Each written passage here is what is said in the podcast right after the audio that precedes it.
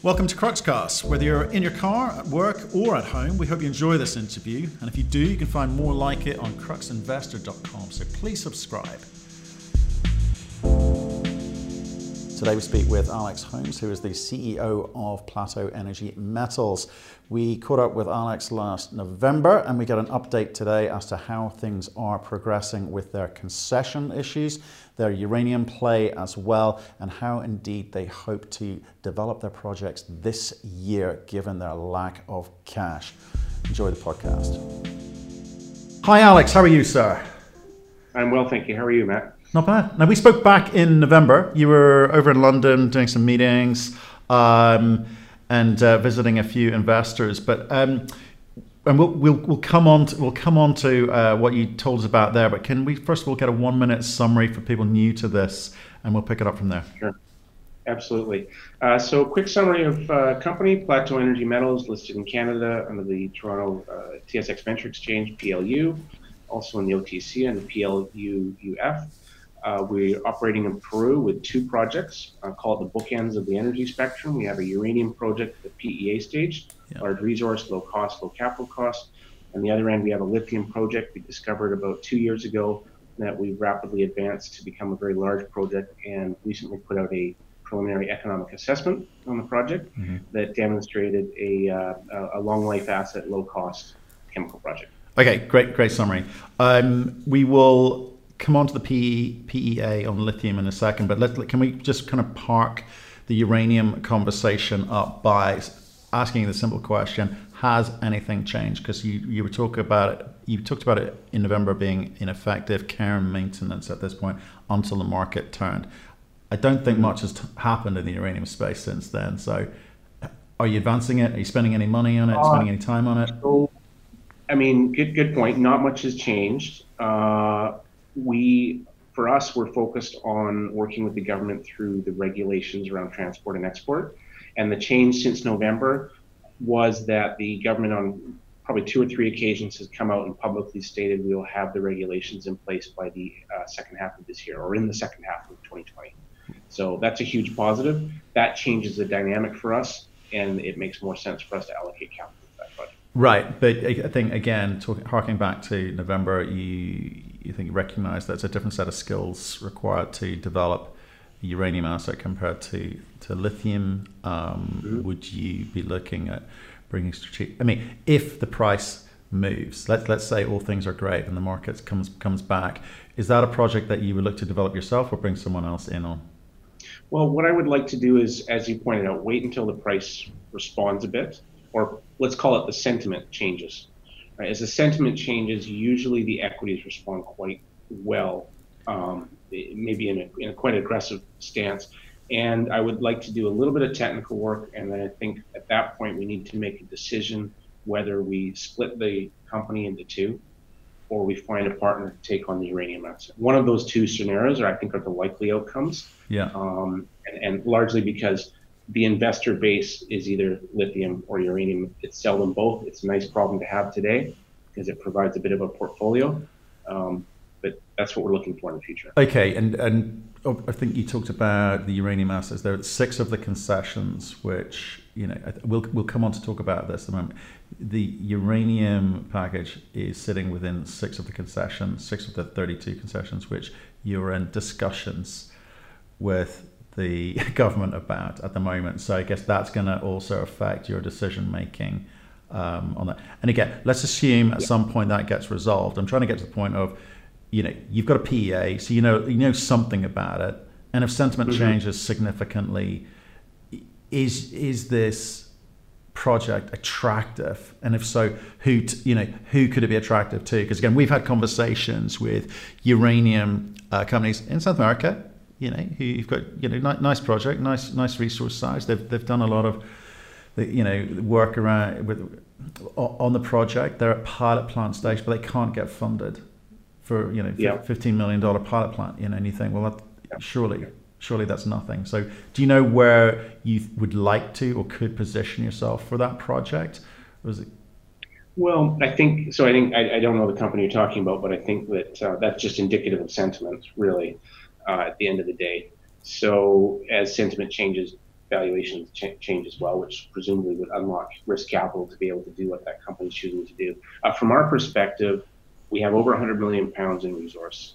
Uh, we have a uh, long life asset with a good return and a good cost profile. We see areas where we could reduce that cost profile, change up the project a little bit. So I think, uh, you know, being in a new jurisdiction actually is a benefit when the com- country already has the ability to mine and process radioactive chemical or uh, minerals in their mining law or code, um, and they're making the effort to implement the regulations about transport and export.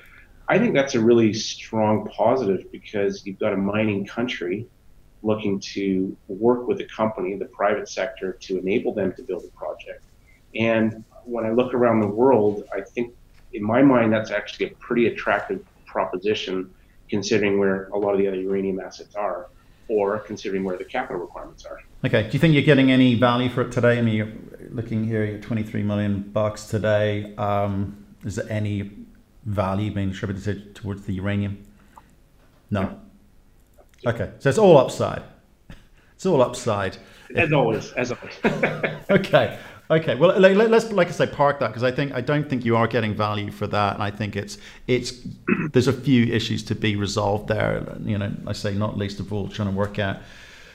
Uh, the regulations around transporting yellow cake around the country, the, you know, around the country, you know, they're they're an IEA country, so you know they've got to you know fit into the the um, the system somehow. So let, let, let's let's park that. Let's talk about lithium. I think where people are looking to you, you know, people every, again, most people come to us and talk us talk to us about the EV revolution, how it's going to change their their fortunes and that of any investors. Um, lithium has been in decline for the past couple of years. It's, it doesn't look like it's recovering anytime soon.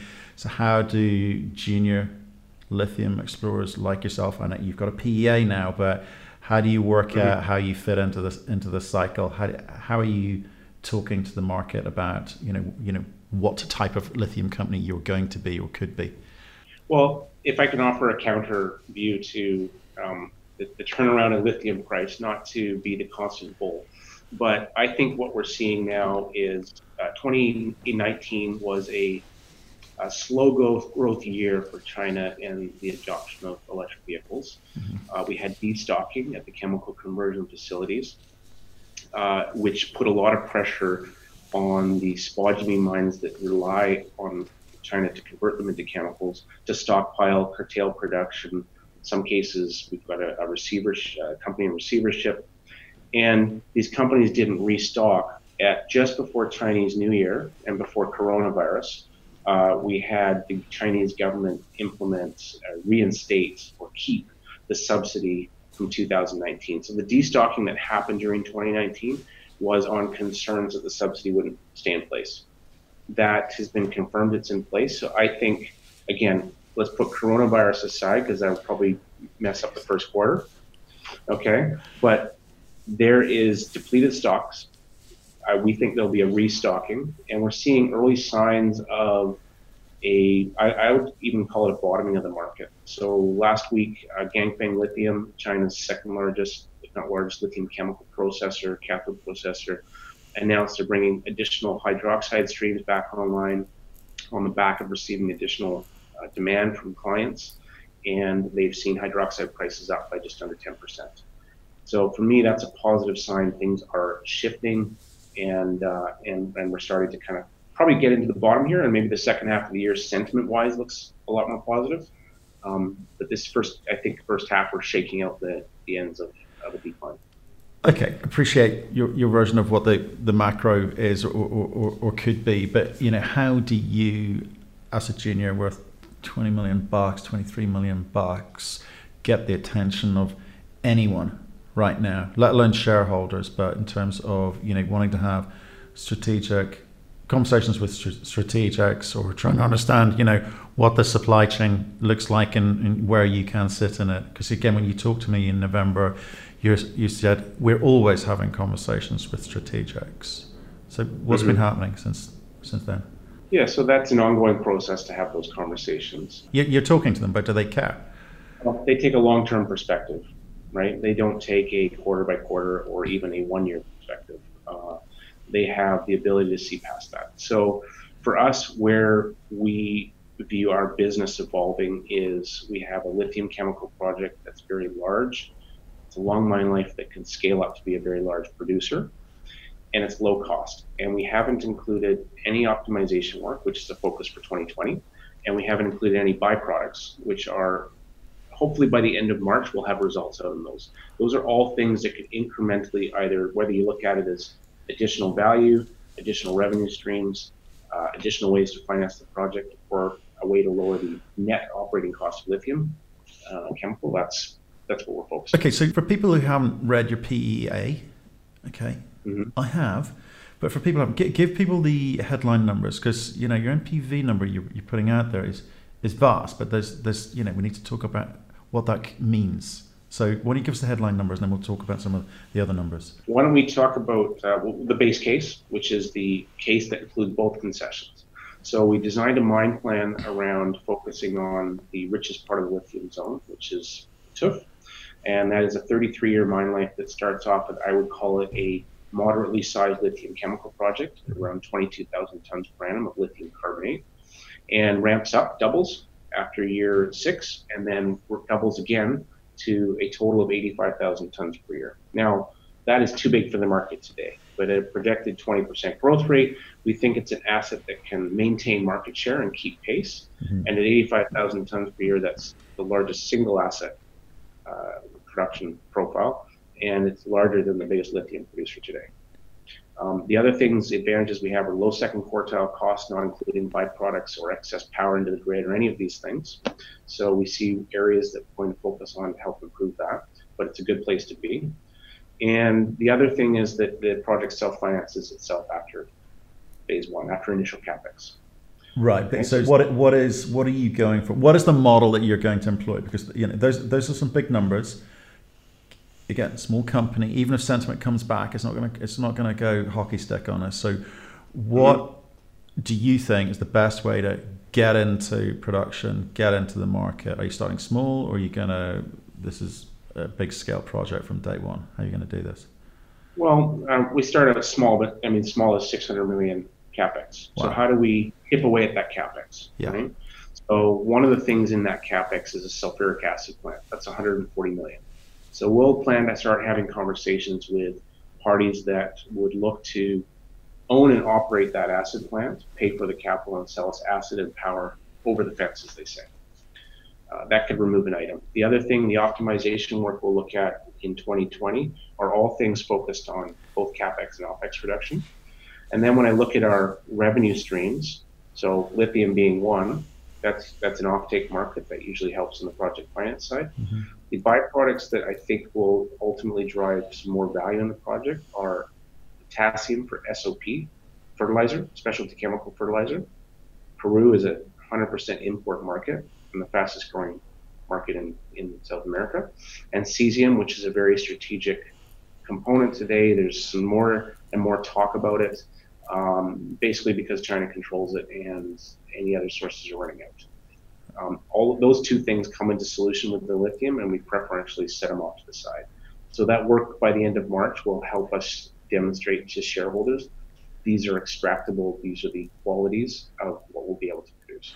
Exactly, but it also limits the size the, the size of the audience that you can talk to because not too many people want to throw, you know, you talk about a minimum 600 million bucks at a project you know, from the get go. So it's not like they're sort of bolting on to something here. So the size of these strategic partners that you're talking to are going to have to be meaningful, and there can't be that many of them. Um, why why do it that way? What, what what's in the head here? Do you think you've gone out to market, talked to strategics, and you're feeling kind of comfortable that 600 million is a number that you're going to easily be able to raise in the market?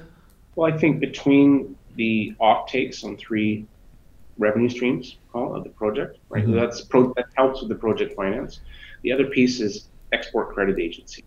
So we have export credit agencies right now, uh, whether we talk to the agency in Finland, Finnvera, the UK Export Credit Agency, I mean, they're all looking for exposure to battery metals. They're all looking for ESG related themes, mm-hmm. uh, comfortable with Peru. and some of the equipment we source is already through European providers.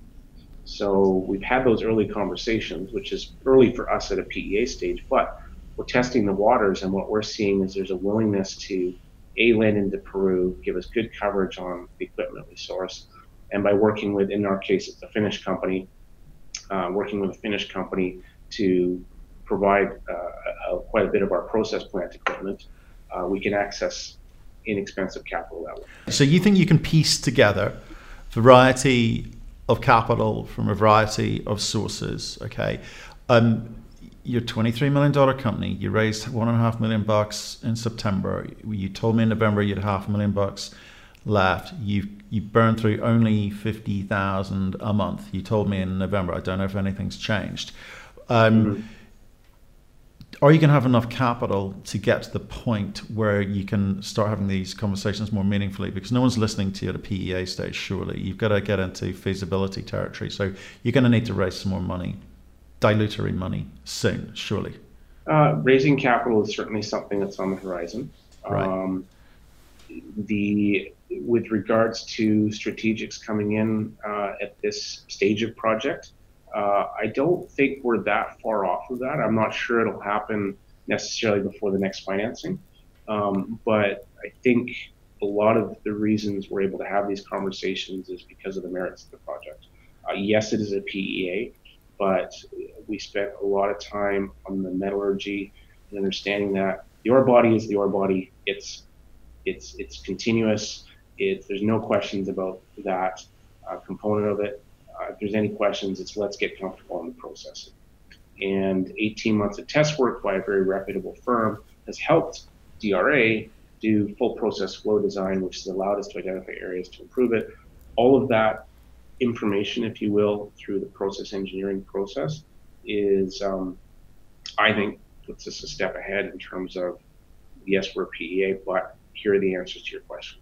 Negotiations are tough when you're in a position of weakness. Do you feel that because of your cash position, you are in a weak position to be able to negotiate with whichever partners, whether they be funding partners, strategic partners? Um, you know, yeah. how, you know, are you going to be able to pay the bills to be able to get the information to it, empower you to have better conversations? I mean, what what are the struggles of a yeah. junior explorer uh, which is where you're at. I mean, you can share some, some of the, I, mean, I guess, trials and tribulations. The struggles are probably the same everywhere. Um, the realities are that uh, actively managed capital has changed. That, that landscape has changed a lot, big time in Canada. Um, it's changed in Europe as well, to to a lesser extent. Uh, competition from things like ETFs, liquidity requirements, etc. So for us, where we've been focusing our attention. Uh, first of all, in terms of our investor base, we have about 45% uh, with uh, and insiders and with working with the uh, group at Haywood Securities. We have about 10% high net worth in California that continue to be supportive, and we have about 15% in Europe that are also supportive. So between that mix, we have a you know call it a, a tight registry um, we've definitely shaken out the loose hands in the last six, seven months mm-hmm. uh, because of our, as you know, because of our concession challenges in Peru, uh, which I think has formed a new price base. But having that 65% uh, supportive helps us get through next financing phases. Okay, so you think they'll they'll follow the money, but let, okay, but let's talk about the long pole in the tent, which is the concession challenges. I think you just called them. Which can you just explain to people where that's come from, and then I guess more importantly to them, can you lend any comfort as to how the process is progressing because you're not in control of the timing on that. So to take us from uh, November to today, uh, and a very quick recap of where we were in November, we had started a dual track process of administrative resolution, which is all through the higher levels of government. So minister, vice minister of energy and mines level, uh, all the way up to the president.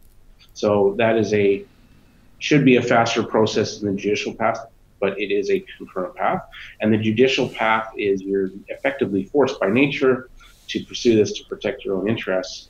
And that path is com- composed of two parts. One is getting injunctions to protect everything, and it reverses everything into our name. Mm-hmm.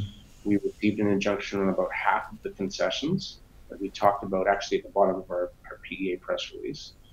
And the other piece is the actual court hearing date. And it's not so much a hearing, it's it's the judge that puts the injunctions in place considering the case and ruling on it. And what that judge that issued that injunction stated very clearly is, and you can't get an injunction without providing notarized copies of bank statements and correspondence and receipts, et cetera, et cetera. And she reviewed that and she reviewed INGEMMET's side of the story, which was that's the Geologic Administration Group. And she very clearly said in her injunction, company complied with the general mining law, they paid on time, the money was in INGEMMET's bank account, and administrative law was ignored. So for us, that's a very strong statement. Um, I don't necessarily think that investors captured what that really meant um, because you've got the, the judge that rules on the case is the same judge that issues the injunction, and she's basically already completed her legal analysis and provided her ruling. We have time to wait through a judicial process.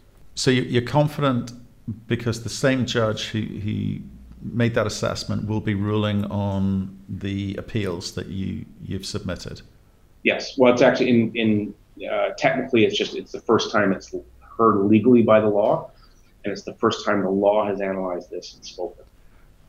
And so the judicial process is uh, started in October, but in terms of timelines, it's really the injunctions was that first step. So that's as you say, that's really important. If you're saying people haven't picked up on that, they they need to because you had a massive drop off in your share price when that announcement was initially mm-hmm. made, right?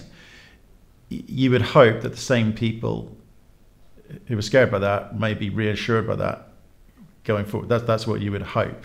Okay, yeah. but what do you say to them in terms of how long does this take? The bit you can't control is how long does that process take? When will you hear a finding hopefully in your favor. Bearing in mind that we're dealing with the court system, and in any country, it can take a very long time to get hearings and everything. Uh, it could be as fast as six months. It could be as long as 24 months. Okay. Until then, you've stalled all capital deployment in ground, so you're not going to burn through a lot of money. Is that is that still the case? In so we had uh, going back for a PEA for a second. We showed two scenarios. The second scenario was a call it a what if scenario. What okay. if we lost these concessions? And that was the alternative case. I refer to it also as our stage one because that was still a positive NPV project, low cost, north of 840 million NPV, uh, and a ramp up scenario. It, the only difference between that and the uh, bigger scenario was the mine life was 26 years versus 33, and it only did two stages of ramp up to still become a serious, uh, quite a significant project. So for us, it makes sense. Let's not infill drill this year. Infill drilling is cost, you know, it's capital intensive, and that's what you need to go to pre-feasibility study is to get it to reserve status. Yeah. Um, but until the market recognizes what the project is and the sentiment returns a bit, um, let's raise that infill drilling capital at a less diluted level. This year, let's focus on things that incrementally add value to the project at the same time as uh, call it technically de-risk the project. Okay, so why so why don't you do that straight away? Why isn't that your base case and then your slightly you know your larger 100% version? You know something that depending on the strategic conversations you're having, you know could be an, a, an upside to it. it. It doesn't make it easier if the project's yeah, smaller. Yeah. Those are still good numbers well, to me. It, it, it's a similar capital cost upfront, just because we effectively revised a mine plan to focus now, could we do a smaller version? Sure. There's a smaller version opportunity. Uh, the biggest capital cost within that overall initial capital is the acid plant. The benefits are control your operating costs, free power, clean power. Um, I think that it's important to point out in our base case, the first 10 years of that larger case scenario are 100% are, is ore, mineralized material, as I'm allowed to say, 100% from the Falchani concession, which is undisputed. And it's only after year 10, I mean, a lot of mines only have a 10 year mine life. It's only after year 10 that we start to bring in ore from the adjoining concession, Ocacasa 4, which is the one that's currently in, in the dispute process. It sounds like there's a, a ways to go, but you, you feel you sound more confident than you did, or you're being more open than you were in November about how you feel that will go. Um, I guess we'll sit back sit back and see. You did also mention to me before the interview started there's a there's a new minister, who and she's she's someone known to you. I'm not saying you're taking advantage of that. I'm just saying you know she's a, she's aware of you. Let's put it that way around. Well, I think yeah. In December, we restarted the PEA process to wrap it up, and the reason we restarted that is because on the judicial path, we had confidence in the direction it was going. And then last week, last Thursday evening, uh, there was a new Minister of Energy and Mines announced, and uh, her name's Susana Vilca, Minister Vilca, mm-hmm. and she uh, has spent about 30 years in the mining space sector, if you will. So she was governor of Puno, which is the region that our project is in, which is important from the perspective of she recognizes the value of industrial economic development in a region because Puno is a call it a have-not department. Mm-hmm. So we see support from her in that fashion. We also she recognizes she's been president of INGEMMET before, the Geologic Administration Group, and she's been involved with the ministry before. Uh, so she's familiar with our project because she's been aware of us working in the region for the last 15 years. PA was announced, did nothing in the market for you. Yes. Why? I think it's certainly an overhang, right? I don't think that people are looking past the um, concession overhang and recognizing that even in our alternative case, uh, economic study, or smaller project, if you will, uh, we're still trading at 2% of net asset value against mm. a peer group 20%. So there's a value opportunity here that is uh, just getting more eyeballs on the company and going out and meeting with people, which is what I've been doing the last week, will help uh, people understand that. Right. Okay. Okay. So, you know, we're turning the corner from only call it negative news to something very positive to talk about, and pushing the negative news to the background while we resolve that. Do you think that the, the, the, the scale of this project scared people? I mean, I know I'm, I know I'm maybe asking this question a different way, and I've yes. asked, it a few times, but um, it, it, it, just it, it feels feels to me that that for, for a company of your size, it, it, it, it's, it's a step too far. You know, why aren't you reducing the scale of this thing? I've seen this model work so many times in different commodities where you just kind of you get into production, get into the market, proof of concept, proof of route into market, and then you mm-hmm. build it up from there. And it may you know affect your economics over the long run, but at least it gets the ball moving. Whereas right now you kind of feel it's a little bit sort of intransient. Well, I think so. If I understand what you're asking, I think you're really focusing on the initial capital component as opposed to the. Well, yeah, yeah, clearly. Well, yeah. So, I mean, from a from an operational perspective, it's not a very large project, right? So we're talking about a processing rate of a million and a half tons per year. That's not that large for phase one, and a mining rate of twice that if you include the strip ratio. Mm. So that is not, you know, we're talking about, uh, what is that, about 4,000 and change tons per day. That's not a big project. Um, but the capital cost number is certainly something, people always focus on that. They look at our market cap, they look at the capital cost, and they go, how is that possible? So, I mean, I will lean on my experience and the experience of our board in financing multiple projects over the last 10 years. So I think that's going to help. I think that uh, the fertilizer component of our project is a completely different universe. It's a trillion dollar market versus a three and a half billion dollar lithium market, right? Whole other set of players that would be interested just in the value proposition of what Peru has to offer. So those are separate conversations to call it the lithium chemical conversations. Mm-hmm. And then cesium is a whole other game, which you know we need to spend more time on, but it's become this strategic thing that any sourcing out of China is a good thing. Okay. But you've got to work on what the economics of both those things could be, right? So you don't know yet, not certainly not off the back of a PEA. And you know, if we, as we're doing our optimization work and the byproduct work, and we're moving it through the development studies, if we feel that starting at half the throughput makes more sense, um, then then that's something we can consider. Okay. Um, but I think the most important thing for us was demonstrating cost, the ability to scale up, and it's a very clean product. And it's uh, lithium and sulfate solution, which provides flexibility for the project down the road as the lithium chemical market desires different chemical formations. Okay. Thanks for coming back to us. I, I, I understand that it has been tough last year for you. You know, obviously double whammy of uranium plus, you know, plus plus lithium, but you've been working through working through the problem, as it were. Um, sounds like some good. I'm going to speak difficult. Good news ish. Hopefully, uh, with regards to um, what's what's what's going on with regards to concessions, um, you've still got a lot of work to do. Have you got enough money to be able to get a better understanding of the economics on, of this project?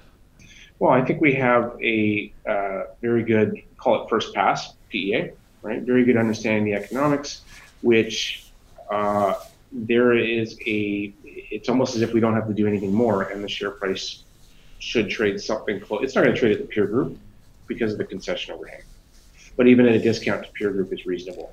Um, so as we start to get the uh, information out there, what we'll be looking to do is attract a cornerstone investor um, or small financing down the road uh, to continue to do the pieces of work that we think provide incremental value. Timing on this raise? Next two months.